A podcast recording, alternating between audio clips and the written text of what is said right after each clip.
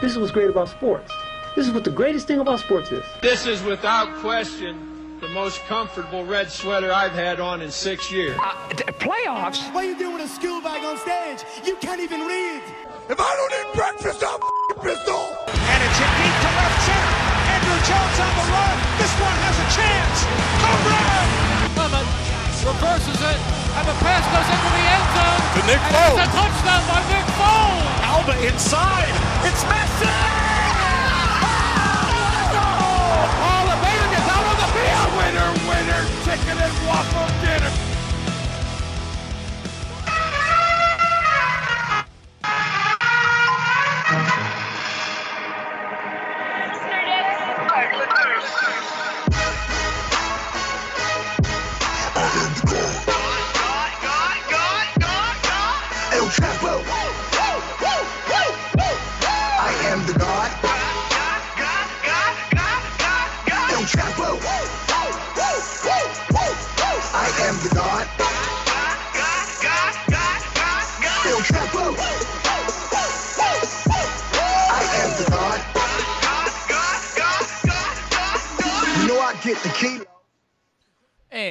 welcome back, ladies and gentlemen, to the almost world famous Wide Open Sports Cast. This is Fedds.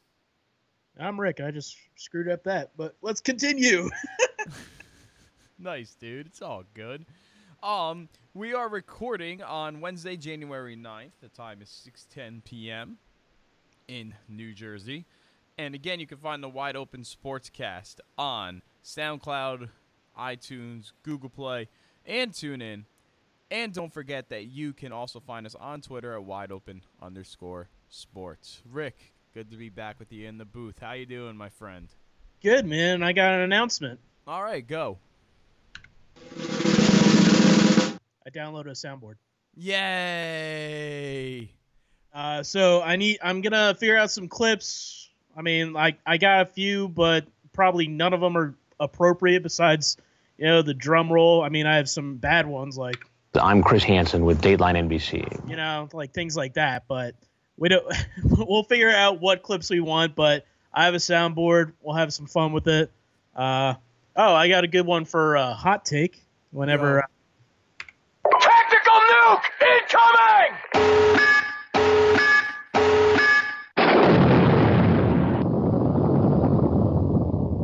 So we got that. That just reminds me of the Indiana Jones scene when he survives the nuclear explosion inside of the refrigerator. I haven't watched Indiana Jones in forever, man. yeah, that was the that was the fourth one that no one liked. Uh, Kingdom of the Crystal Skull with Shia LaBeouf. Oh, is that the one that uh, South Park made fun of, saying that uh, they they raped Indiana Jones and uh, Star Wars. and Star Wars? Yeah. Yeah, that was the one. All right. Well, how was your uh, how was your break, man? It was How- good. How was everything? Because we haven't recorded since before Christmas. Yeah, dude, it was a little too fast, believe it or not. Uh, but it's good to be back, back in the swing now with work, um, bowling, and a few other things going on. Um, seeing John Mulaney and Pete Davidson Sunday night. Nice, dude. Have fun Yeah. with that. Yeah, that's gonna be awesome. Um, my girlfriend's friend like got the seats. We're like five rows off the stage.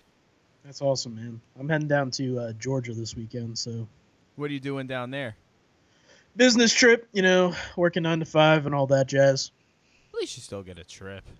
Yeah, exactly, man. But so here's the thing though about the show I'm going to, right?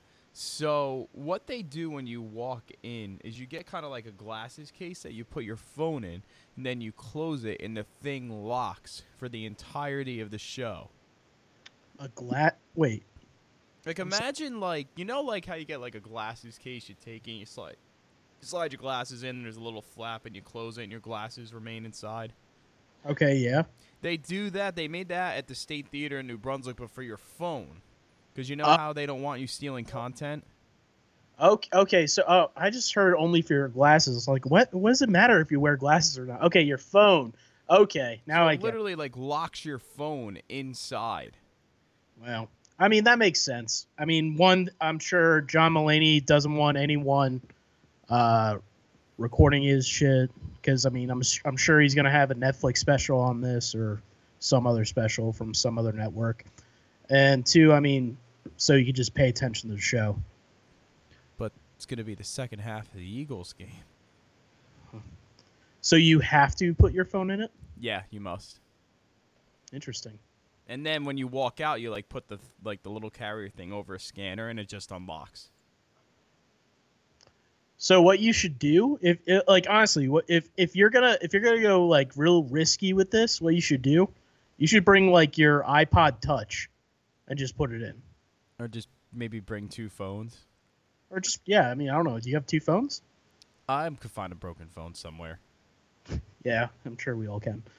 But Oh, uh, definitely. yeah, let's uh let's jump into it because uh, we missed uh, a few big games, but let's talk about some college football first. Uh, What we're gonna do is we're gonna do a review and a preview. Exactly. So let's jump into the national championship game. And honestly, dude, I was real surprised. I, uh, I mean, Nick Saban hasn't been being like that since he coached the Miami Dolphins. Yeah, I was about to say that. Um, yes, very happy Clemson won. Very happy. Yeah, I mean, I, I bet on Clemson. I like I thought I thought Clemson's defense was was great. I I mean, I knew it was great, but I didn't think it was going to be as great against this uh, Alabama offense. Just that just looked so unstoppable this year. But they they did never face Clemson. And honestly, dude, I almost thought about turning it off. But you know the one reason why I didn't turn it off? Because you were definitely enjoying Trevor Lawrence. No, no. It, I mean, yeah, I mean, yeah, sure. I was enjoying Trevor Lawrence, but the re- one reason why I turned it off, I didn't turn it off, was I was expecting some sort of comeback. Nick Saban does not lose like this. Alabama does not lose like this. The last Alabama lost like this, or lost this badly, was when Nick Saban was on LSU versus Alabama. Yeah. So with them going down like this, it was shocking. And it was almost not not great. Like I thought this game was gonna be amazing. It was okay. It was it was amazing in the fact of Clemson was amazing, but Alabama was not there. Didn't look there. They made some stupid calls like that fourth down fake uh, field goal. With a freshman kicker leading the way on the block. with a freshman clicker leading the way on the block. And then uh, before the first half ended, the very uninspired drive to go into the half by Alabama. Like, what the hell was that? Like, not using their timeouts right. Like, what the hell were they thinking? Dude, I, I have no idea. I mean, start to conspiracies. Nick Saban purposely threw the game, right? Um. So here's some stats for you. So you said it. The last time Alabama lost a game by more than 20 was 2003 when they lost to LSU, who was coached by Saban. Yeah. What was their biggest margin of defeat um under Nick Saban before this? I want to say like five points. Or wait, no. The Auburn, the Auburn, uh, the Auburn Bowl, six points. Nope. The uh, yeah, when when they lost on that uh, field goal return. Nope. What was it? 14 points. By who? Uh, they lost to um they I just lost the thing, but they lost to Oklahoma by 14. We're professionals here. We lost it. Yeah, I know there was three times that they lost it. I had to click out of it because some random ad popped up and blasted my headphones, and I uh, panicked to click out of it. But they've lost three times under Saban by 14. Uh, most recently was 2014 Oklahoma Sugar Bowl, Hmm. Okay. and that was their biggest defeat under Saban ever until now. Yeah. I mean, Nick Saban also didn't look the same. He actually said, "I love the media." Uh, after the game, which was kind of that's like Nick Saban's like uh, I think he's seventy. Is he seventy now? I think he's about seventy. I think he's losing it a little bit. I mean, I he, mean, he we been, can- been around a while. He, I mean, oh yeah, obviously. I mean, he's been around football forever. but it just seems like it's not the same Nick Saban like he used to be. I mean, we could just be saying that just because of this major defeat, but it doesn't seem like the Nick Saban of yesteryear. He is 67. Okay. Okay, so he's not 70 yet, but still 67. I mean, you you wonder how long he's going to be staying around and if this keeps up, how long Alabama's going to keep him there cuz I mean, Clemson they're they're bound to dominate them for the next 2 years, you think, cuz Trevor Lawrence, I mean, he's going to be there for probably 2 more years. Yeah, I got that uh, hot take button ready. Uh, all right. Three, two, one. Tactical nuke incoming! Urban Meyer will be the next Alabama head coach. We're not gonna go there. I mean, Ur- Urban Meyer, he, he he sounds like he has no plans on coaching anywhere. I don't think he. I think he is legit done. At least being a full like a full time head coach. I can see him being like uh, assistant coach somewhere, or he's probably still going to be somewhat associated with uh, OSU for the next few years at least. But or hopefully he'll be able to recover and get his health back in order. Because I mean that's obviously worry number one for him. But I don't see him leaving that state and going to like Alabama anytime soon. No, because they were saying like Ohio State is like the dream job for him. Like it's where kind of he always wanted to be. Um, but so you kind of led into it, Rick. Do you think that this is going to be a changing of the guard of ushering out the era of Alabama dominance and issuing in Clemson? Well, no, I, I think Alabama is still gonna be dominant.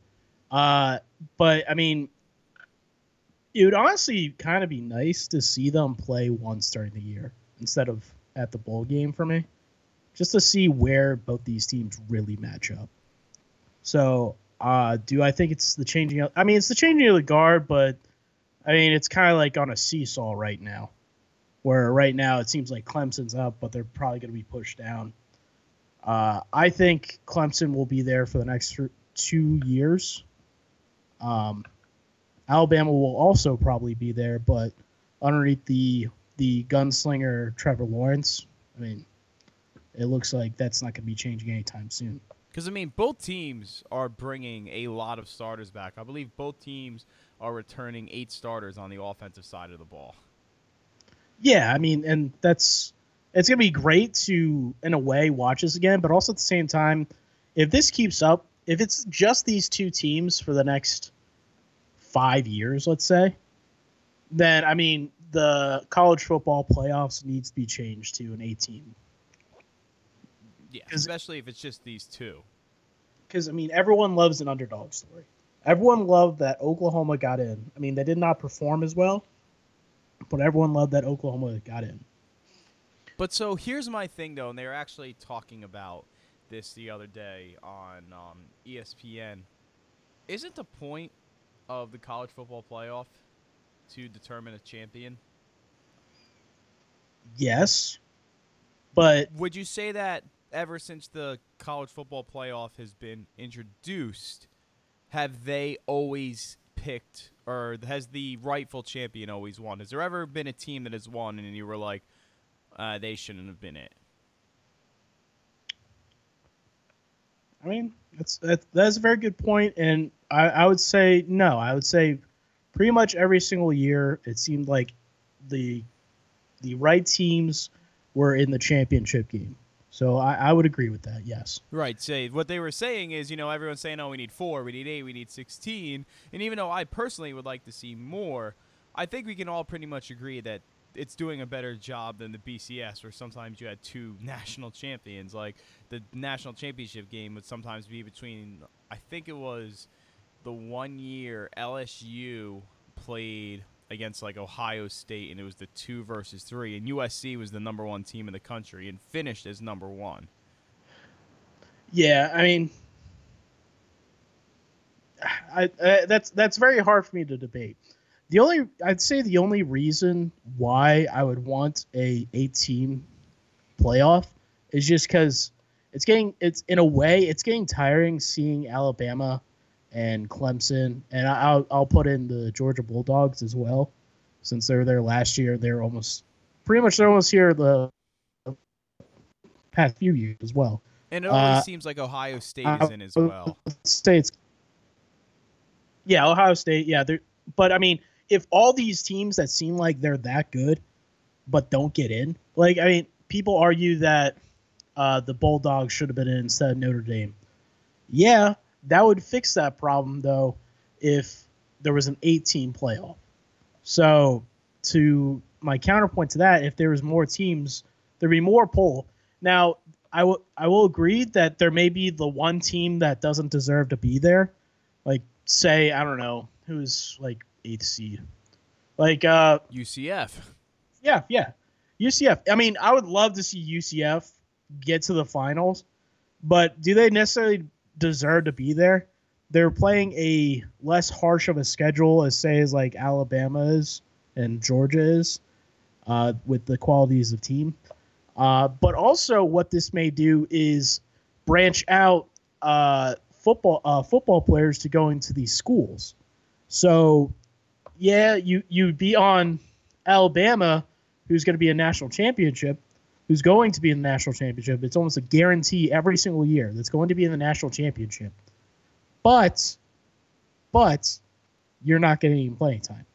Whereas if you go to, let's just say, let's just go like Miami. I mean, Miami gets a good pool of players, but not as good as they used to be. This would definitely bring back some players to the U because they would get more playing time there and would be able to shine there.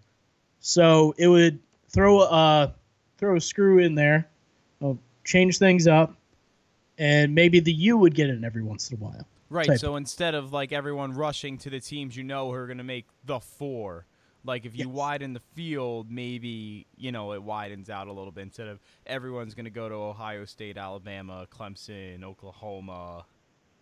Yeah, exactly. So if you if you were able to do that, then I think it would be a better quality because overall the bowl season for me kind of sucked. It was all blowouts, including the national championship game. Yeah. Which it shouldn't have been a blowout, but it was a blowout. It pretty much was all bl- blowouts. The best game was uh what was it? Clemson and uh OU. Yeah. I, I think I think that was the best game. That was a better game because at least there was multiple scoring drives. I mean, it was like a a decent side uh, points difference with over ten points, but like still, I think be better. I'm trying to find the stat right now. Who was the last Pac 12 team to make the playoffs? To to make like the final four playoffs, Yeah. wasn't it Stanford?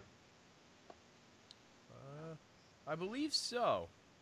Yeah, it was Stanford. Stanford, because that was the Christian McCaffrey's of years. Yeah, that was it. Because Yeah. it seems like the Pac 12 now is always the odd man out. Yeah, because I mean, it would oh, actually no. I'm sorry, it was Washington, right? Washington, not not not Stanford. Washington. It was Washington was like number three, but they got out early Yes, you are correct. a few years ago. Uh, uh, Alabama took them out, I believe. But like, it seems like they take everyone out. yeah, right. So yeah, I mean, but, um, I do I do think it is working, but I like what an 18 playoff would do is it gives you virtually every conference champion and three at-large bids. The the only negative side is the point that you you brought up before. The team that doesn't necessarily deserve to be there may win, but it, I mean I would also accept that because I mean you look at the NFL right now, you you'd argue say both the Eagles and the Dallas Cowboys do they really deserve to be there? They they did not play amazing, but did they really deserve to be there? My unbiased self, my biased self is not going to comment. Yeah, I know you won't. So, I mean, but also that that brings drama. That brings the whole underdog story of the Eagles last year. Did someone say underdog? Yeah, man. So, so I mean, it, it brings great storylines, and honestly, I mean, I hate. I, I'm not a big fan of the NCAA. They're a billion dollar, like non. What is it? Billion dollar nonprofit organization that doesn't play their uh, doesn't pay their athletes. I mean, it would drive more revenue towards them. So, yeah, you'd kind of want to do this.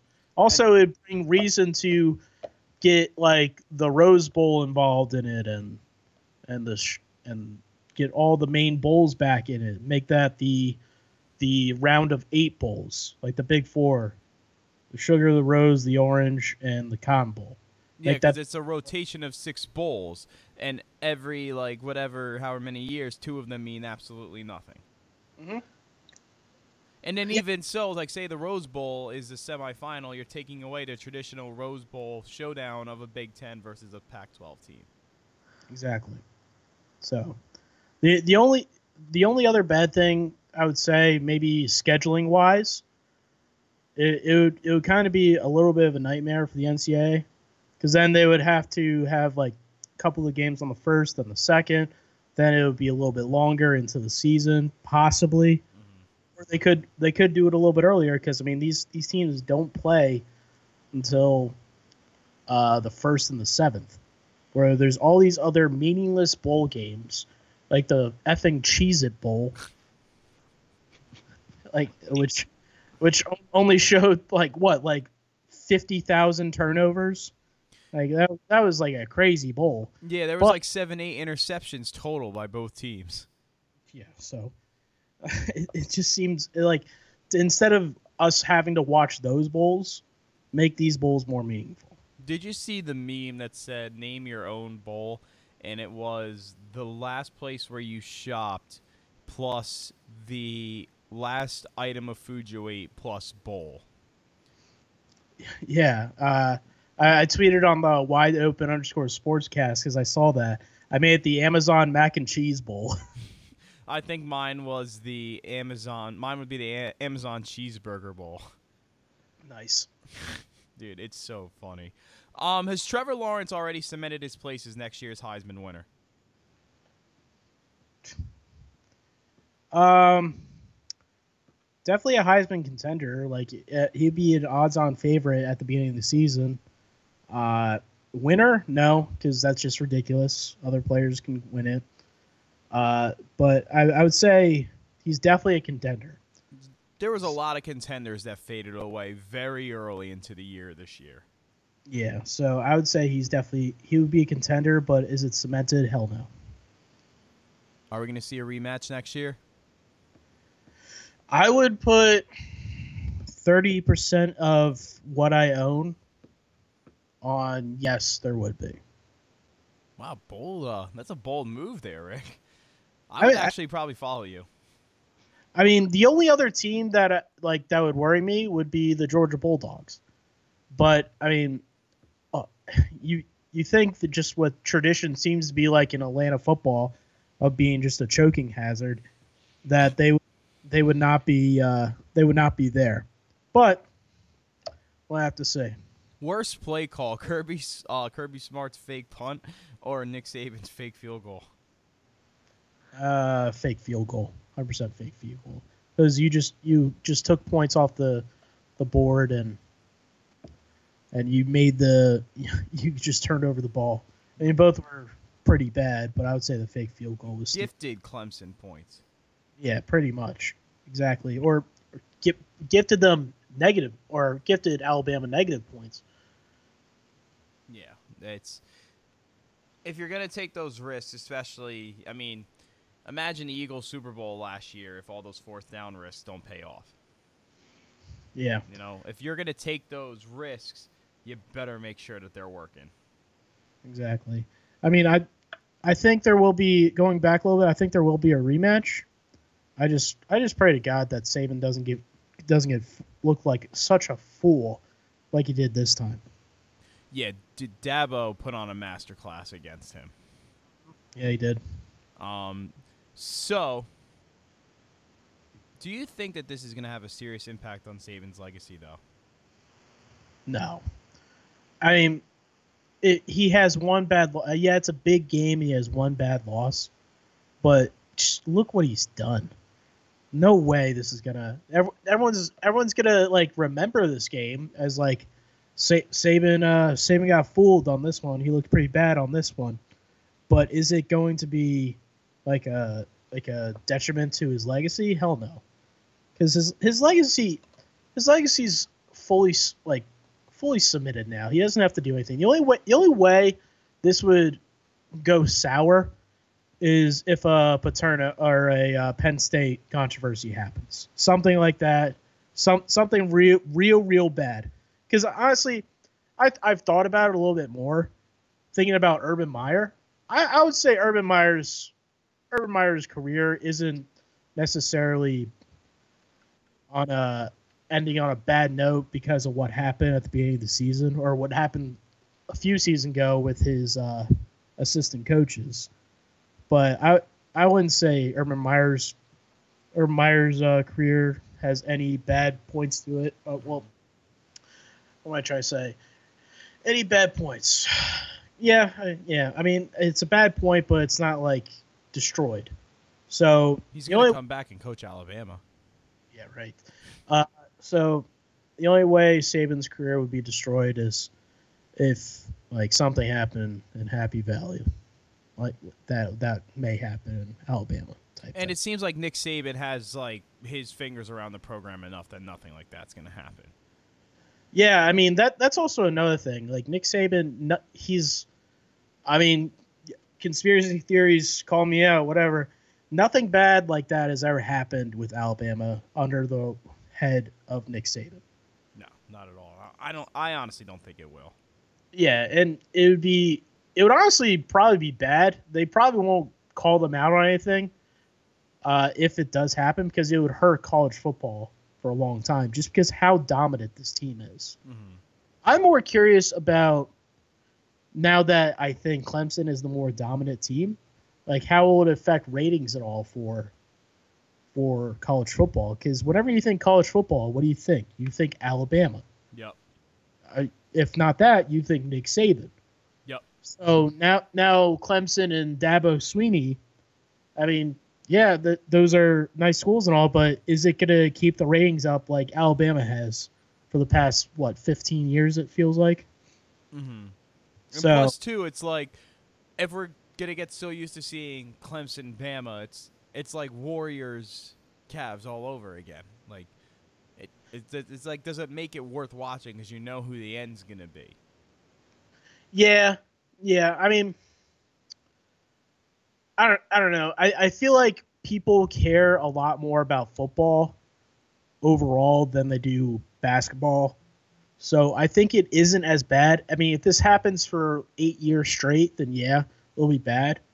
But I, I mean, last year, I mean, they got Georgia in. It was still Alabama. They got Georgia in. Then it was Clemson, Alabama, and so on and so forth. I mean, there are different teams that have been able to get in there, but the one consistent factor has been Alabama. So, I I th- I, I think it it won't be that bad until Alabama's completely out of the picture. Which probably won't be until like um, Saban leaves.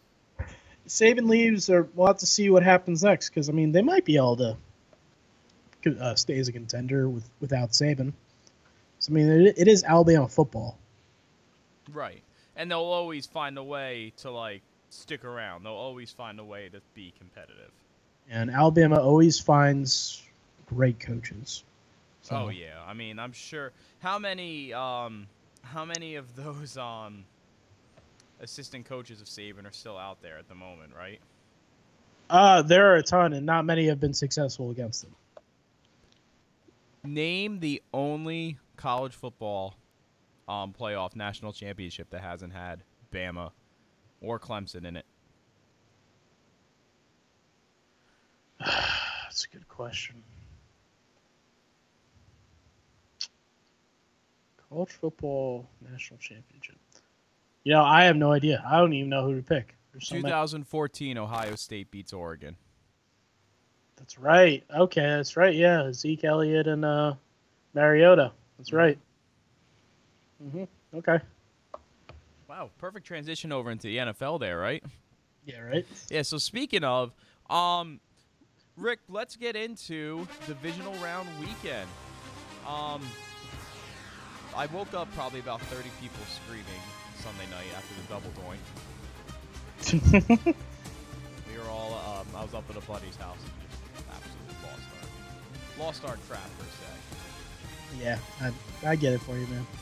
Um, so looking at previewing this upcoming games, we're gonna go in order, Rick, starting with the Saturday games. First one, Colts visiting Kansas City. Now, what this is being hyped up here as Rick is it's starting to be hyped up as as the new trademark quarterback showdown of the AFC.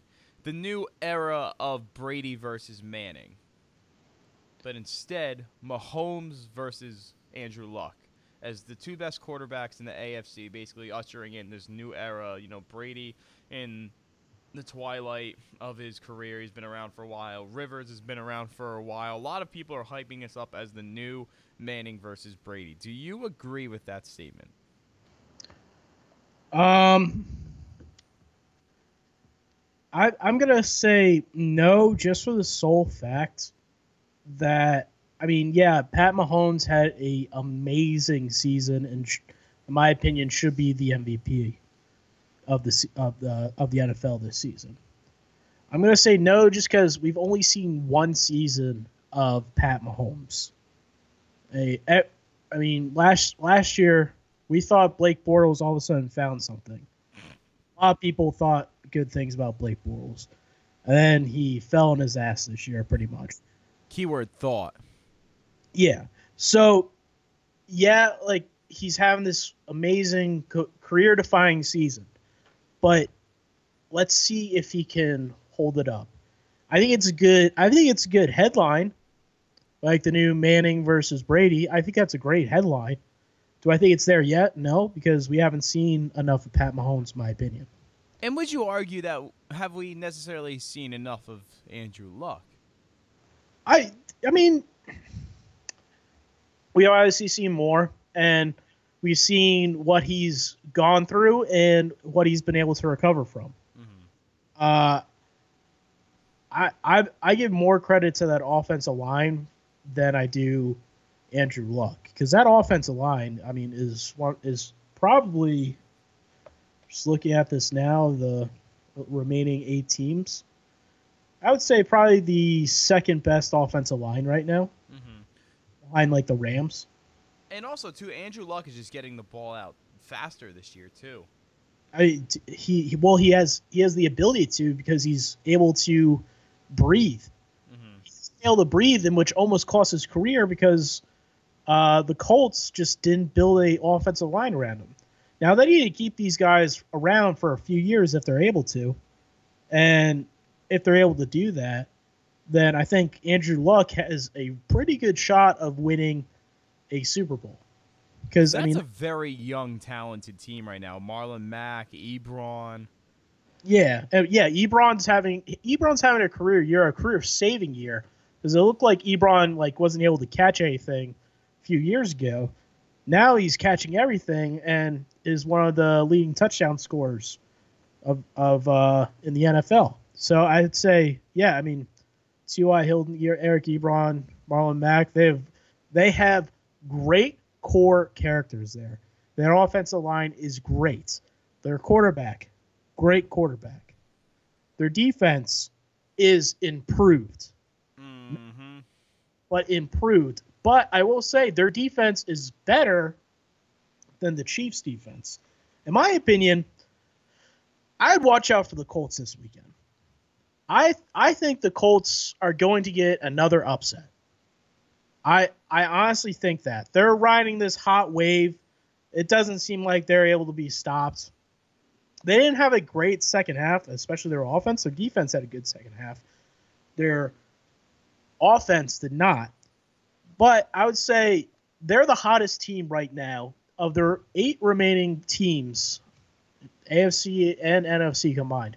They're the hottest team right now, and the Chiefs should be worried about them.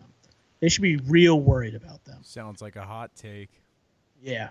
So I would say I'm going Colts over Chiefs this week. I don't know what you would want to say about that. Here's how I'm going to lead into this. The first time Andrew Luck went against the Chiefs in the playoffs, the Colts were down 28 points late in the third quarter.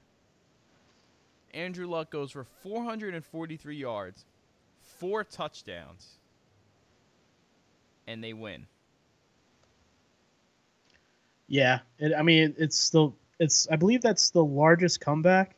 Yep. One of the, one of the largest comebacks, if not the largest comeback in playoff history. I was But- watching it with my neighbor who's a giant Chiefs fan. Because then I remember right after that, ironically, preluding into what we're going to talk about later, um, the Eagles lost to the Saints. So I, I I would say I wouldn't necessarily go fully on that. I mean, it shows what Luck was able to able to do in a bad situation. But I mean, the Chiefs are still going to be damn good. I mean, Pat Mahomes is going to throw a billion times to to uh, uh, not Kareem Hunt. Wow, Tyreek Hill. See, that's what I was about to lead into, though. Is I'm going with the Colts because again, I agree with you. They're hot. They're playing well. Frank Reich has every single you know button pushed right right now with that team. You and I talked about this before once the news came out with Kareem Hunt. Is that eventually this team is gonna feel the effects of his departure? And I think they did in the past in the in the closing games of the season. I think it did. Like it really showed because they they kind of they had one good running game, but there was oh, say three or four games left. They had one good running game. The rest they were kind of one dimensional. But I mean, they have they have the characters to be one dimensional in a way of like the Steelers do when Conner was out- was out. They had Antonio Brown, Juju Smith-Schuster. They had uh, Jesse James. Like they they had all all these players there that can catch. So in a way, the Chiefs right now are kind of have to they kind of have to play like the Steelers as a one-dimensional throwing team Right. because I don't I don't I don't really believe in their running game without Kareem Hunt. Yeah, I don't I don't either. But again, like you said, I'm still picking the Colts, but I think that the Chiefs can be very dangerous with it because of the year that Mahomes is having. And Tyreek Hill is a very good weapon. But again, I'm just liking the Colts are such a hot team right now. They're playing very well. Ever since they lost to Philadelphia earlier on in the season, the team has been on an absolute tear.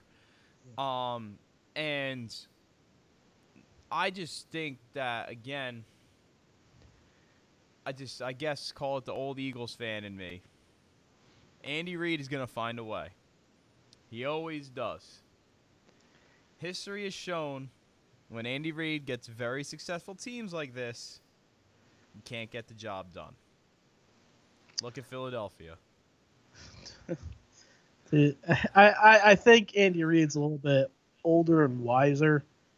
Uh, For his sake, I hope so. yeah, so I, I don't think necessarily those mistakes will come to play, but I mean, early early this week you didn't think Saban was going to make those mistakes, so yeah, I mean anything can happen. and not in a million years, I would say Saban makes those decisions and um, those things. So yeah, I think we're both in agreement. Um, first matchup, we're gonna go with the Colts there. Yeah, let's jump into the next game. Cowboys Rams in LA. A lot of people, again, it might just be that frickin' cowboy bandwagon bullshit, but everyone is riding very high on Dallas against the Rams. For one reason the Rams, for how stacked that defense is, especially that defensive front, they did not do a good job. They allowed 5.2 rushing yards per game um, this year per carry. And Ezekiel Elliott averages 5.2 yards per carry. So I mean they're hitting their average. Right. Um, yeah, I agree. So a lot of people are saying that the Cowboys is going to be able to hold on to the ball, run the ball with Zeke, and keep that Rams offense off the field. I think it's just going to come down to Dallas's defense has been playing very well, but are they going to be able to stop that Rams offense? Yeah, I mean Todd Todd Gurley, uh, he's reporting that he has no lingering uh, pain right now when it comes to his knee. So it sounds like he's about 100%. and Tom Gurley on a bad day is pretty damn good. Yeah. Uh, as well as, I mean, Sean McVay and his creative offense, they find a way. Um, the Cowboys defense is probably going to be one of the harder defense they're going to have to face uh, in this postseason, if uh, if not this whole year. Uh, I'll agree. I mean, th- their their front seven is pretty damn good as well. I would say not as good as the Rams, but pretty damn good as well. No, they Uh, are. Yeah, I will give credit where credit is due. But I I just think overall, I mean, Cow- Cowboys are kind of, I would say Cowboys more more than I would say the Eagles are kind of like the lame duck this year. Like no one really has faith in them besides obviously the Cowboys faithful. Quote So- unquote faithful. Uh, so I am going the Rams. Uh, I just think that I just think uh, they're going to be dominant, and I, I'll go into other reasons why I want the Rams uh, later on when we go into other predictions. I do think that the um, Rams are going to win as well. Just because I feel like watching those last two weeks, the Rams offense got their groove back. Know? They got through back and they got healthy. I mean, especially on the defensive side, like mm-hmm. their their secondary was pretty banged up. They're they're not all there yet, but I mean they're a lot better than they were like say week twelve, week thirteen. So I think the defense is going to hold up. I think I think the Rams offense is just going to be I, I wouldn't say unstoppable, but nearly unstoppable in a way. I, I just think their offense is way too creative and I, I believe in Sean McVay so much right now that he's going to find a way to get around those linebackers. And not only that, too, I just feel like Dallas is a team. You know, you said if you had to put Dallas and Philly as the same thing as like two of the lower teams left in the playoffs. But I feel like more so than the Eagles, because the Eagles are obviously returning a lot of players from a Super Bowl winning team. I feel like Dallas is just a, a team playing above their abilities right now. You know, Zeke is phenomenal. I hate his guts. He's an ungroomed gremlin, but he's very good. He led the league in rushing this year. You got to give credit where credit's due. And Amari Cooper is obviously a good move for them. I think Dak is playing way above his um abilities. I uh I I made an observation. I think sometimes Dak is so inaccurate that it saves him from interceptions. Like if, if he misses his passes, they're just not even close, and it's so not even close. He misses a lot of interceptions. Um, I just I just think overall this Dallas team is playing above their ability.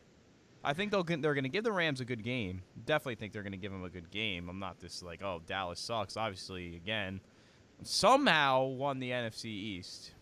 It still burns a hole in my heart every time I say it. I have no idea how, but you know they got this far. Give them credit for it. But I just think the Rams overall are better. They're rested. And I think the Rams are going to learn from that loss to Atlanta last year. They're not going to let a game slip through um, their grasps at the Coliseum again at home. Yeah, I agree. I second that. Also, you, you said something really funny there. Like, it, it's he misses it so bad that he misses it so bad, or something like that. Whatever. Oh, that he's so inaccurate that he has less interceptions. Yeah, no, you said he's so inaccurate that it's inaccurate. Oh, I did. Oh God. Well, it's so inaccurate that it's inaccurate.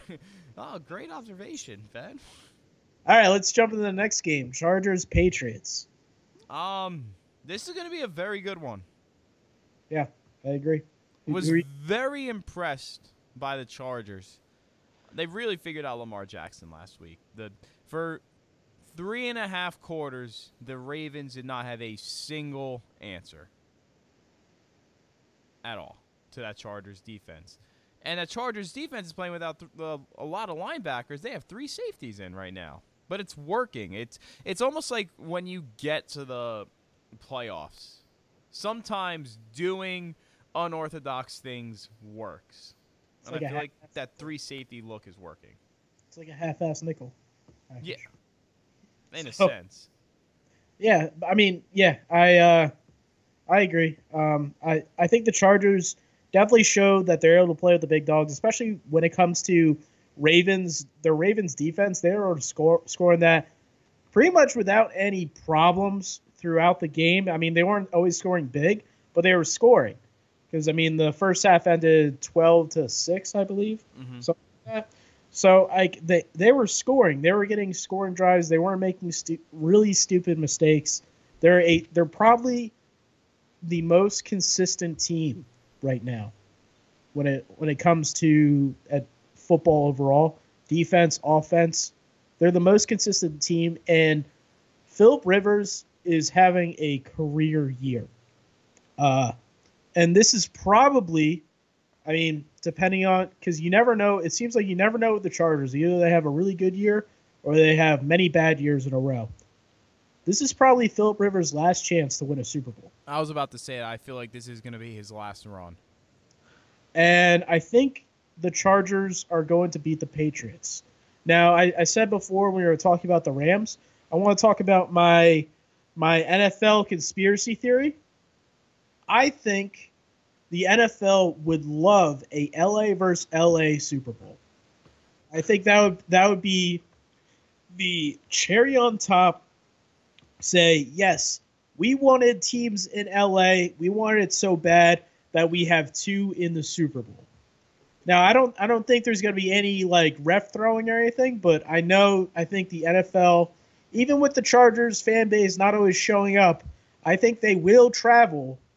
They will travel to the, to Minnesota for the Super Bowl. Or I'm sorry, that was Minnesota last was last year.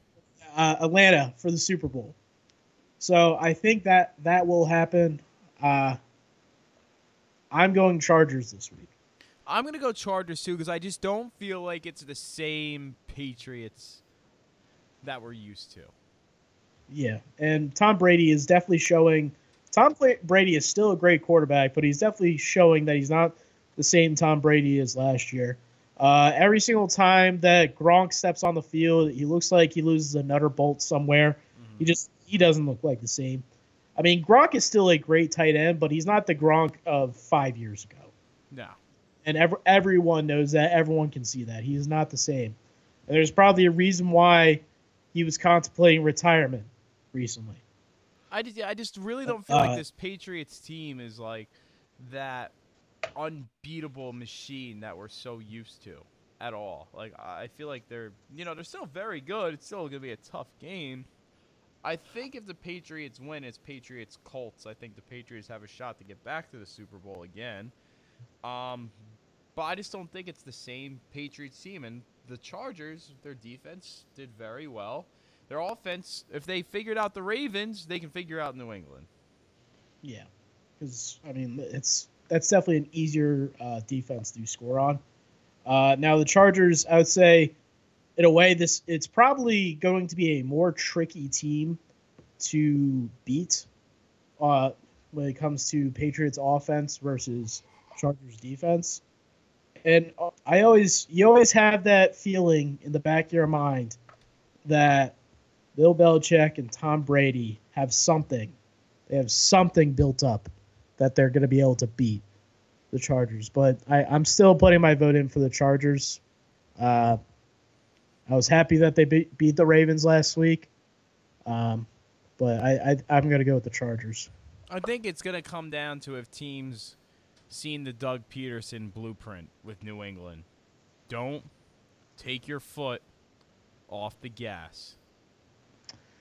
And speaking of Doug Pederson, why don't we uh, jump into the the final game of the week, Eagles and Saints. So what if I told you someone showed up? I was listening to Fanatic the other day, and um, we're gonna get into the Flyers in a, in a little bit with our um quick with a quick uh, spiel on hockey. Um, the highlight of the Flyers game the other night was that someone showed up to the Flyers game in a Cody Parkey Eagles jersey. Because for those of you that did not know, Cody Parkey was the Eagles kicker last year. He got hurt in Week One, and then I don't know. Jake Elliott kind of hit a big field goal against the Giants and kind of kept his spot. Uh, but I do think Philadelphia is going to keep this closer. I think what's going to hurt the Saints is the Saints haven't played a meaningful game in about a month. They're coming off of that week off. They rested everyone week 17. I think they're going to come a little slow out of the gate. But this Saints team is very, very good. And I, I- know we have the Nick Foles magic, St. Nicky 6. But again, this is a very, very good Saints team. I, I honestly thought last year if it was the Eagles Saints for NFC Championship, I didn't like the odds against New Orleans. Yeah, I agree. I mean, Uh, I, you know, again, I don't want to see this. You know, there, here's the talk. Foles, it's full. If they lose, it's Foles' last game in Philly and all this other stuff. I, it's just in my head, the logical me and even the fan me is just saying this Saints team is too good. You know, the no matter Eagles magic, Nick Foles magic, whatever it is, I I can't see him getting past New Orleans in New Orleans. Yeah, I uh, I think the Saints offense is obviously like throughout this year. Needs to carry this team. Um, they have so many dynamic players. They have probably the best one-two punch when it comes to a running game with Kamara and Ingram uh, left in in these uh, these final four games, or not these final four, but these four games. They have the best one-two punch when it comes to running back. I mean, Michael Thomas, uh, just amazing receiver. Uh, Drew Brees. I mean, he he he looks more ageless right now than Tom Brady does. Uh, I would 100% agree with that statement. The Saints offense averages 34 points a game in the Superdome. Yeah, so that's that's not a look good, good look for the Eagles. Um, I mean, well, the the thing that he got going for uh, for Nick Foles is, I believe, every single time he's had to replace uh, Carson Wentz, he is undefeated so far. Nick Foles, since taking over for the Ram in that Rams game last year where Wentz blew out his ACL, Nick Foles is 10 and 1 as a starter. ten and one. But what I, what I'm saying is he had to start this year. He he did lose a game this year. Right. Every every every time he has to uh, come in for Carson Wentz, not including at the beginning of this year, he is undefeated. So you got that going for you. And Nick Uh, Foles is the first quarterback in NFL history to win a playoff game in back-to-back seasons in which he has started less than 5 game 5 games or less. So I mean, that's good. But uh, the the Eagles defense, they're beat up and they're old, in my opinion. They're playing a lot better. Cre'Von LeBlanc came out of nowhere. Rasul Douglas is playing out of his mind. Avonte Maddox is finally playing to the potential he has, and Malcolm Jenkins is Malcolm Jenkins. I, if, in my opinion, if Philadelphia is going to win this game, it is going to have to be a repeat of last year's Super Bowl, where they just got to keep scoring you're not going to shut the, the Saints have showed a little bit of rust. They've slowed down a little bit, but they've had time to fix those problems. And again, they're a very good team. And nine times out of ten, you're going to bank on the Saints putting up a lot of points. And you know what's funny? Uh, Eli Apple, he is now a Saint. He's made some pretty big plays as a Saint. So I mean, like he wasn't that great on the Giants. He's made some pretty good. He's made some bad plays, but he's also made some pretty big plays, like a few interceptions. So I think Eli Apple is better than what people think. Uh, Did I- you hear what Sean Payton's um, motivational speech was today? No, what was it? He walked in with 25 grand in cash and a Super Bowl trophy, put in front of the players because 25 grand is every player's um, bonus if they win the Super Bowl. And he says, "You want this? Get three fucking wins." That's that's pretty motivational. Yeah. I would, just putting thousands of dollars in front of your players in a Super Bowl trophy. You want this win win your next three. Um, so yeah, if the Eagles are gonna win, they're gonna have to outscore the Saints, and I don't know if they're gonna have it this year. You know, the the, the fact that the Eagles' running game is virtually non-existent besides Sproles and a little bit of Wendell Smallwood. Josh Adams crashed back down to earth after one or two good games. Um, I just don't see the Eagles being able to outscore New Orleans, and that's that's what it's gonna come down to. I think. Yeah, I'm gonna go Saints. So hopefully,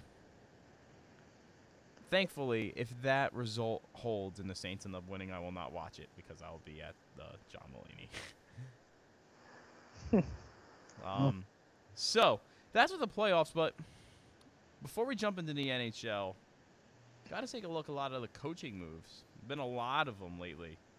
Um, when you're looking at a lot of the teams who um have been looking for coaches, we've had a lot of moves in this past few days. Um, Matt LaFleur going from Tennessee to Green Bay. What are your thoughts on that one, Rick? I don't like it. That sounds like a hockey coach name. Someone was um our Jeff, um our good friend Jeff Mags. Um, again, great Twitter account to follow. I told him the other day he's on fire. You can follow follow him at um Jeff Mags fifty four ninety, uh, beat writer for the Jets. So he ha- he actually does have a lot of information and insider info on the Jets coaching job. So if you're looking for stuff on that, um definitely go take a look out at him. He's also a big Rangers guy as well. But he had tweeted out um those NFC North opponents better better get a lot of um good um White Goodman things, uh, White Goodman gifts. Why is that? Uh, Lafleur from Dodgeball. You're right. Yeah. Uh, so I thought that was good. Yeah, I don't like that move either for Green Bay. Um, I do like Bruce Arians to the Bucs though. he he'll, he, he should have a better. He, he'll probably do a better job than what he did in the booth this year because he was he was worse than uh, Jason Wynn was in the booth, in my opinion. Yeah, Jason Witten did not have a good year. Yeah. So I I would say uh, good good for him. Get back in coaching. Bucs, I think is a great fit for him. And you know who his OC is going to be? Byron Leftwich. Wow, really? But Byron Leftwich was actually with him in Arizona towards the end of his tenure. Like in this last year, he was kind of like a like a special assistant type thing. Byron Leftwich is going to be the OC there. Wow, very that's that's very nice. They've worked together, and I mean Byron Leftwich, I believe, does have a great offensive mind, and probably because they probably have to they probably have to keep their quarterback. I mean, because I mean Fitz Fitzmagic is done. He's retiring. He has to retire after. And apparently, Bruce Arians is a giant fan of Jameis, which will help because he needs a lot of help. Yeah. So, and I think Byron Leftwich was a very similar type of quarterback to Jameis. Maybe not as mobile, but a very similar type of quarterback. So I think that'll definitely help down there. Um, Jets still looking for their move, but Yeah. Mike McCarthy said that he will only take the Jets job. which is uh, interesting because I mean, obviously the the benefits of that is is Darnold, and the defense can be easy. I feel like their defense can be easily fixed. Wasn't as great as it was uh, last year, but their defense can be easily fixed. And you have Darnold, you have a young QB, and you saw what Mike McCarthy does with young QBs. Aaron Rodgers. I mean, Aaron Rodgers was a gift to him. It was. It's very rare that the changing of the guard for a quarterback is that smooth when it comes to Brett Favre to Aaron Rodgers. It's so rare that ever happens. Apparently, though, from again what I've seen from uh, Jeff is that the Jets are going offensive minded. They've been a defensive minded organization for so long, but now that they have Sam Darnold, um, they said they're going to look to step up and go more offensive minded. And speaking of the Bucs and the Jets, Todd Bowles will be the Bucs defensive coordinator under Arians. Oh, okay. Interesting. So he's moved on to greener pastures very quickly. Um, Freddie Kitchens to the Browns. Uh, I was kind of honestly, I was kind of surprised that they didn't stick with uh, Gregg Williams. I think maybe the only reason why they didn't stick with Gregg Williams because Gregg Williams is defensive minded and Baker Mayfield, brand new QB, they want to go more offense. So I can see that being the reason why. Um, From what I've seen, a lot of people are happy with the Freddie Kitchens hiring. Like, even though Gregg Williams took over, apparently Browns fans have wanted Kitchens for a long time. Yeah, I mean, I don't, I don't see any problem there. Um, and he, he was the OC after uh, Tom, what's his name, uh, was fired. But yeah, I, I'm, I have no bad comments about that. Just a little surprised. And they're waiting for Hue Jackson to take over the Bengals. um, my surprising move: Cliff Kingsbury taking over Arizona. Why are you surprised about that? I understand why, but he does not have the best tenure as a head coach in college when he was at Texas Tech. I know the reason why they brought him in is because he coached Mahomes. and Manziel. So they saw what his work is and what he can do with quarterbacks, so they're bringing him in for Josh Rosen.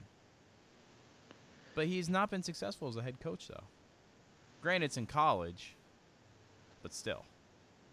Yeah, well, I mean, he's he's had success with players, so I mean, you gotta go with that. If you're if you're an organization that is looking to develop players like Arizona is, because they are going to be rebuilding, I think, for a couple years now. So, I, I think I think that's probably their best option there. And apparently the Jets have wanted Kingsbury for the option too to work with uh, Darnold. And then lastly, Vic Fangio taking over the Broncos, the Bears defensive coordinator. Uh, I I'm more interested on this. Uh, I mean, I in a way understand he he honestly did it. He obviously he did a great job with that defense. Uh, and the Broncos uh, are a defensive team, but they need to do something offensively. They trade away all their players. That I don't know if they can keep the Case Keenum because he did not look like the same Case Keenum of yesteryear. Oh no no no no. Um, speaking of great job with defenses, Nick Foles is beating the number one defense in the league in the playoffs back to back years. Yeah. Well, that's obviously not the Saints. So. Good old Saint Nick. So yeah, uh, I'm a little surprised about that, but I mean, I understand why they did that. So, that's our NFL and football chat for the week. Again, you can find us at Wide Open Sportscast on Twitter, on Wide Open underscore Sports. Tell us what you think of our picks for this upcoming week. Um, sport we really actually haven't been able to talk about as much this year, Rick. Um, but we're going to get into a little bit now before we get into this week's final drive, is some stuff within the NHL. Um, so we were just talking about, before we get in, we're going to discuss basically some things we've seen from some teams, but two headlines I noticed um, this week in the NHL. Last year, the Golden Knights were on the verge of history other than their magical run to the Stanley Cup. The Yeah. other part of history they were on was not so great was that at one point the Golden Knights were on their sixth different goalie for the season, which had tied an NHL record. The Philadelphia Flyers have now officially broken that record. They have used seven different goalies this year, more than any other franchise has used in a single season in NHL history. I mean, that's it's an interesting scenario with uh, the Flyers. The Flyers, they seem like they were going to be a, a pretty good team for the like about two years ago, and then they kind of just faltered, and finally they had to fire their head coach. Um, I it, in a way like I don't like the Flyers. I feel bad for the Flyers though. Getting rid of Hextall and Hakstol. Yeah, I mean they had to do both of that, but like I kind of feel bad because it seemed like they were in a great place to move up in the AHL, but it just nothing seems to work. It like it just seems like the Philly Flyers, Philadelphia Flyers always have that problem. Something there's always a roadblock. Especially goaltending. Yeah, especially goaltending. They they cannot keep a goaltender. No. I mean, and whenever goaltenders play there, they don't seem to play their best. Because I mean, Sergei Bobrovsky the Vezina winner now with the with the Blue Jackets. You did not see that if when he was on the Philadelphia no, Flyers. not at all. Not even close. They've always had that goalie plague ever since Ron Hextall retired. And then ironic he went to the organization and got fired. Um so and then before we get into talking about some um, highlights of some of the teams interesting stat.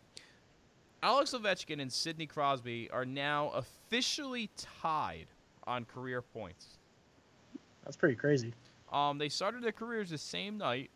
Ovechkin has 637 goals 532 assists for 1169 points.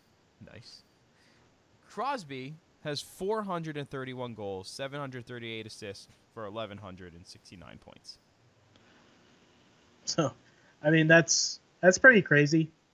You you fear at some point this may happen. It, it's a it's a weird stat but it's bound to happen. Just uh, how dominant of a goal scorer Ovechkin is, and how great a playmaker Crosby is. So And you think about how they've dominated this era of hockey, but yet they're still about a thousand points away from the great one. Yeah. I, I mean, yeah, I mean he, he has a number that will never be touched. No, you can you can literally take away basically every goal that Gretzky's ever scored, and he'll still have more points Yeah, than like everybody else. But uh, yeah, I So- mean, good for them. I thought that was pretty cool to share. Um, so Rick, let's just look at some of the teams. Uh, starting from the bottom, um, some teams are seen at the bottom right now. Uh, Senators at a 15 and 23 record are at the bottom with the Flyers. Again, Carter Hart for the Flyers. Even though talking about the goalie, he's been doing good, but that's just that's a tough team to watch right now. Senators uh, at the bottom is not a surprise. I mean, they they trade away a lot. They had they did a lot of a lot of rebuilding. The starts of the rebuilding process for them. So it's not even a it's not even a shock that they're down there. Yeah. Um, L.A. Kings down there as well. I mean, I feel like this was just a rebuild waiting to happen for a long time. That Kings team was dominant for so long. I mean that like it they stuck with the old guard for so long. It seemed like Yeah. It's, finally starting to nip them in the ass.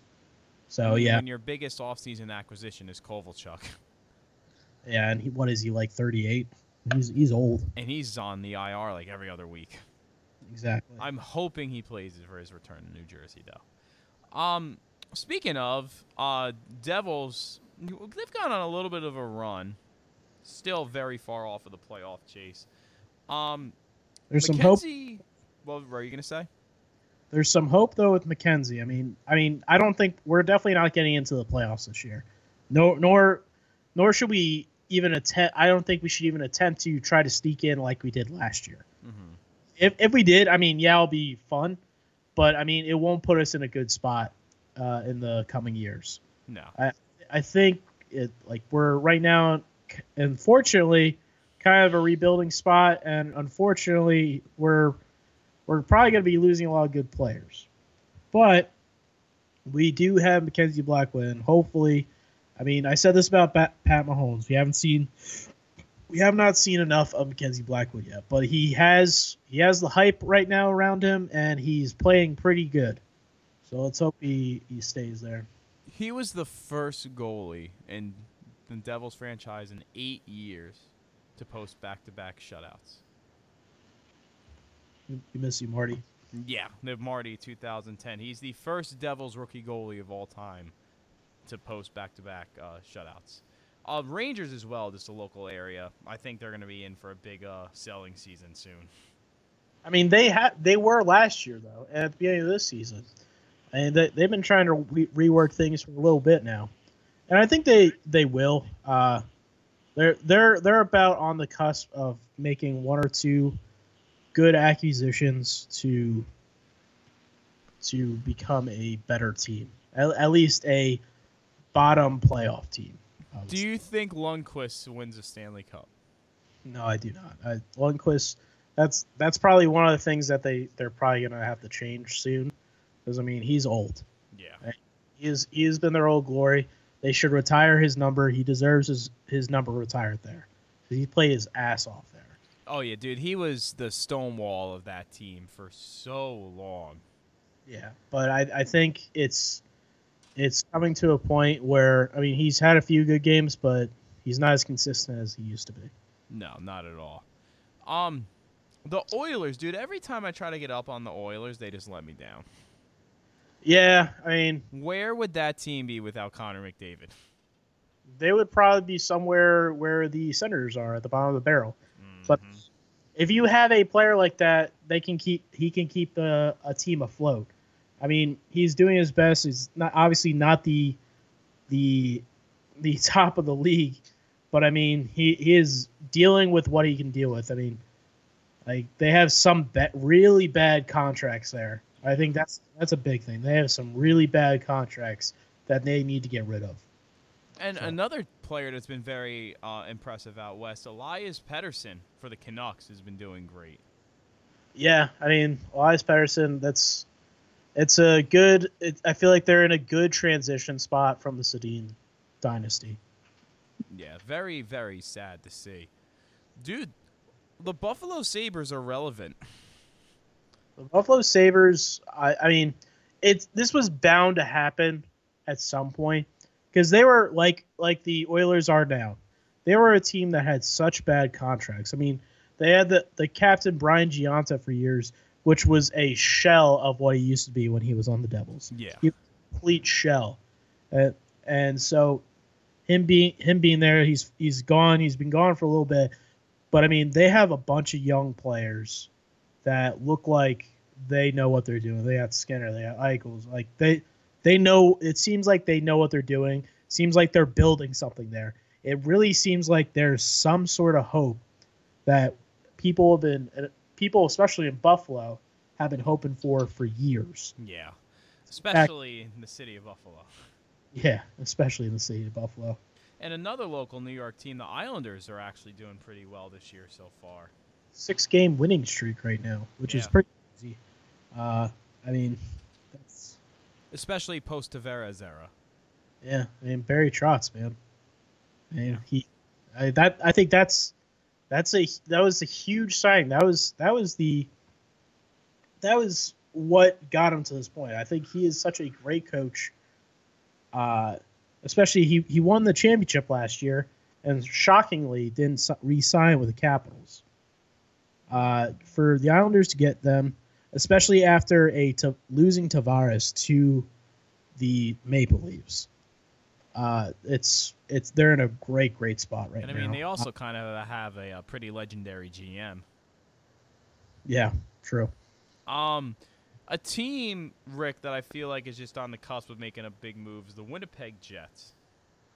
Well, I wouldn't say they're on the cusp of making a big move. They're they're a very much relevant team, and they almost made it into the Stanley Cup playoffs last year, um, but they had to face the red hot Golden Knights. Uh, so I think I think the Jets are are a team that are going to be consistently in the playoffs. Do I think they're ever going to make the finals? Uh, I would say there's a 25% chance of them making the finals. Um, I, they they need to they do one more one or two more changes. Uh, and then the, they will be there because they're a they're just like a big physical fast team.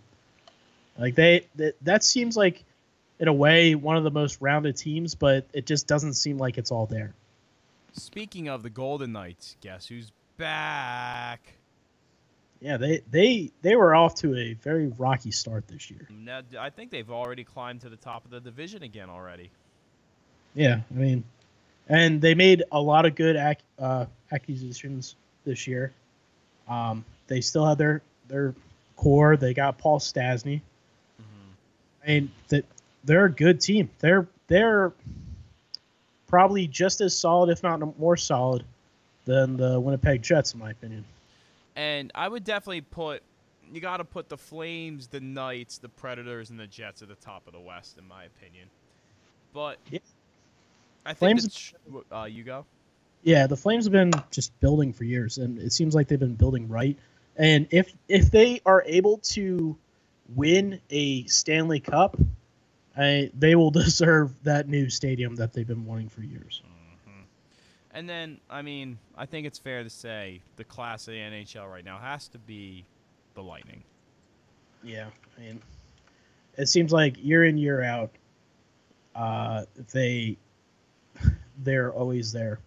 I mean, they at one point they were like they are they were the New York Rangers of the South because that it seemed like that was the only team that they traded with, Yeah. and they still have a lot of those core players that were on that Ranger team. Uh, but I mean, Steve Steve Yzerman's legacy there, uh, I mean, as a GM, has shown and is still showing. Because I mean, they're just so they're so great. I mean, what they they haven't even lost ten games this year. I was about to bring that up. Yeah, they're 33 and 8. They're, they- they're the last team to go into double digit losses. last team to not go into double. Yeah. So yeah, I mean that's the Eis- the Yzerman era is still showing. I'm it's very curious what's going to happen after that era. Um, but yeah, that's obviously the class in the NHL right now. Yeah, so I mean, we'll be seeing what happens there. You have the All Star game coming up soon. Um, that's always a blast. I love the NHL All Star game, the three on three. Have you seen the uh, the All Star jerseys? Yes, what I saw there are um, They're like black and white. yeah, but they're special this year. hmm Yeah, they they look pretty nice. I mean, like honestly, it, it's probably for me the most wearable All Star jersey in a long time. Because they're usually like some freakish color. Well, th- for the past few years, it seems like they've been some freakish color, and then years before that, I mean, they were they were consistent. It was like the uh, the West was blue, the East was red, so they kept with those type of de- designs. Right. They're they're keeping uh, each team's logo, like the individual player's team's logo, but they're going to be very similar. Uh, like otherwise on the rest of the jersey, like the rest of the design of the jersey is going to be pretty similar to uh, each other. So I like think- that a lot. yeah, thanks, Fedds. I like that a lot. Yeah, that's a good one. It's- So, with that, why don't we jump into this week's final drive? Um, first Yeah. off, looks like we had some Royals employees got caught on a drone playing Mario Kart on the Kauffman Stadium jumbotron. Good for them, man. I, I would love to do something like that. That's so cool. Any, any, I would honestly, I mean, obviously, I would love to do it at the Devil Stadium. I'd love to do it at the Mets. I'd love to do it at Heinz Field. But I mean, to do it at Kauffman with their billboard being as famous as it is, not billboard, their jumbotron being as famous as it is, I would love that. That's awesome. Last year, a lady set a fire in the outfield at like four in the morning, coked out on drugs. Now they're playing Mario Kart in the outfield. Well, I mean, that's it's a little bit more innocent. Let's just say that. Yeah. Uh, next, the U12 soccer match in Brazil sees an injured player foot run over by a cart sent sent to give him medical care. You ever? Uh, this reminds me of when in the early 2000s, Mike Madonna got injured and he had to be stretchered off the ice. As you, uh, they were actually. This is the only, probably one of the only times I've ever seen this in any sports, uh, any sports uh, show, where they're actually showing Mike Madonna being put onto the ambulance. Mike Madonna's being put onto the ambulance, but the the wheels fall up, fall, fail, and he and the stretcher drops him onto the ground. You know how the stretcher like the wheels are supposed to like kind of fold in, Yeah. so it's easy to push uh, the person in. Fails and he falls on the ground. Is like the is the str- it's funny now, but then like that looked like awful because obviously Madonna's injured and being put on a stretcher into an ambulance to go to the medical center. Now it's probably a lot. This is probably a lot worse. Because dude is needs to be carted off, and the cart runs over his injured foot. yeah. like what the hell? Like what is what are these guys thinking? That's yeah. I saw that. I watched the video. You can find it on Deadspin, dude. It's it's it's hysterical. Um, Enes Kanter will not be joining the Knicks in London over fear for his life because his disputes with the Turkish government continue. What's his disputes? I actually really don't know this story. He um so uh, he's spoken out about the Turkish government um government in turmoil, and they the Turkish government actually put out like a warrant for his arrest. Really? and they've been like basically uh, he said they falsely charged his father with terrorism conspiracy and arrested his father to bait him into coming back to Turkey so they can either execute him or put him in prison for speaking out against government. So he said, "Look, I'm not going to London because I'm not pu- putting my life on the line over there because you know you're going closer to Turkey. You're in Europe, a lot easier to get there. So he's, he's like, I'm not going there. I'm not putting my life on the line. I I mean that that makes sense. I mean I probably wouldn't want to do that. Uh, the only other time I can think of that uh, something like that is going to WWE. Sami Zayn, uh, he is a obviously a wrestler for WWE. He uh, they did a few shows this year over in Saudi Arabia. Obviously, there was like the big controversy af- after the murder in the embassy type thing. Uh, but before that, they did a bigger show there, and Sami Zayn didn't want to go over there because uh, his religion, he, he would probably get prosecuted over there because of his religion. So he could not go over to Saudi. Wow. Yeah, that's pretty crazy. Uh, next, uh, Zion Williams becomes the first Duke freshman in school history to have a 30-10 team. Uh, 30-10 game, my fault, fault there. Sorry, I'm sorry, 30-10 game. Uh, I mean, Zion is Zion. I mean, he's going to be number one overall. So I, I don't really. Stephen A. said it's worth tanking for. yeah, I mean, everything. I, fe- I feel like to get get up in the in any sports organization these days, some sort of tanking uh, needs to happen.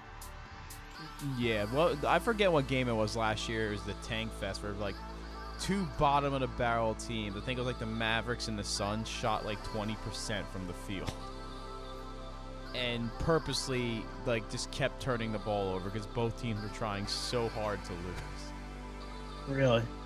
And of course now the Nets are like the seventh in the East right now. They're actually a half decent team. The year they actually get a draft pick back. But what are you gonna do? Um, Crystal Palace goalie Wayne Hennessey from the Premier League is under investigation for allegedly making the Nazi salute in the background of a team photograph while they were out at dinner. He said he was trying to tell the person to hurry up and take the damn picture. But it looks, if you look up the picture, it looks a lot like he's throwing up the Nazi. Has he ever had anything like Nazi thrown his way? Um, someone like had put out a picture of him doing it like during a game, but it would look like more like he was giving instructions. They're they're trying to pin it on him basically. Yeah, that just sounds like some sort of made up thing that the enemy team wants him off the field. Stu- stuff like that out- happens all the time. Like Tottenham was getting ready for a big game like a year or two ago, and the other team found a Dele Alli um, like sex tape, like a porno thing, and leaked it on Twitter to try to get in his head the week before the game. You know, you know what's interesting? I, I feel like probably about ten years ago, uh, that was probably more controversial. But now it's like, oh, I, I mean, like everyone, obviously, everyone wants to see it. Like, I, I mean, I didn't watch it, but every girl probably would want to see it. That's a Dele Alli fan, uh, and it's uh, not as controversial. I feel like it's it wouldn't get in people's heads anymore, just considering how nudity has become so uh, apparent in society when it comes to like all these actors and musicians doing nudity is becoming more of a common thing to see someone naked now. So it's pretty funny that you brought that up. Our film study teacher was talking about that once, about how it's like in America when we're watching film and movies and stuff. How many people do you and I watch die on a movie screen every year? Uh, you know, a lot, yeah. Right? So we're so accustomed to seeing like people get shot at, watching like Terminator and all that stuff. But one nip slip in a movie, and everyone's like, "Oh my God, close your eyes!" Yeah. Yeah, I, I- feel like it's definitely becoming more common to see. I mean, honestly, in America, probably in like 20 years, I would I would not be shocked to see more nudity in America on TV, uh, just like normal broadcast television. Because I mean, it already is on on like uh, European channels and stuff. Yeah. I would not be surprised to see that here. Yeah, I could, I could see that coming. It's the way millennials are nowadays. Yeah, and the way Christian values seem like, because obviously it's a very Christian country, and a lot of these rules are based off Christianity. Exactly. Other religions, how it's not as apparent anymore. I definitely see it. Maybe it's a good thing you have that NBC News um, bit on your soundboard, And NBC News. or whatever that you played at the start. Um, the, the, Oh, oh yeah, well, yeah, whatever. um, what you got next? Uh, Derrick Rose is under scrutiny for telling doubters to kill themselves. That's not a good look. Yeah. Um. There's probably definitely uh, it honestly would probably be better for him to just say "fuck you" than kill yourself. It's that in a way that comes off nicer than kill yourself. Well, that it's actually to um, add into what we're to wrap it up with this week. Um, after lo- legendary Bayern Munich star Franck Ribéry um, is under scrutiny at Bayern for telling um, he was hanging out with Salt Bae in Germany to get like a two-week like winter break. There's no games in the Bundesliga, and while was on vacation, he was hanging out with Salt Bae and was like taking pictures of them and stuff. And a bunch of people were criticizing him for hanging out with Salt Bae instead of practicing. And he told all of those people for their mothers and grandmothers to get fucked. Yeah. I, I mean I, I didn't I didn't necessarily say that saying fuck you is the best thing to say, but it's probably better than saying kill yourself. Like or there. get your grandmother get fucked. That's an interesting one. Yeah, the, the, the whole rant is very interesting. He's like, I hope, I wish like a plague on your whole lineage. Like, Jesus Christ. dude, it was yeah, his his whole official thing. The main thing was he, it was everyone's laughing like, oh, he told all of our grandmas to get effed. Good for him. Not really, but whatever. So that is this week's episode. Yeah, man. Thank you sweet. for joining along, everybody. Yeah. Uh, hope you guys enjoy the episode. We love you. We really do. Dearly. We're not going to tell your mothers and grandmothers to get fucked or to kill yourself. Please don't do that. No, I, I want this episode. Yeah. Um, and again, you can find us at wide open underscore sports on Twitter, and don't forget that you can find the Wide Open Sportscast on SoundCloud, iTunes, Google Play, and TuneIn. I'm Rick. I am Fedds. We'll see you next time. Have a nice night, everyone.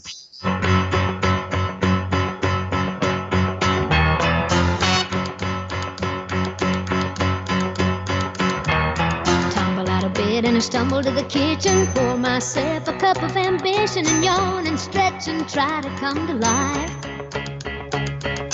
Jump in the shower and the blood starts pumping. Out on the streets, the traffic starts jumping with folks like me on the job from nine to five. Working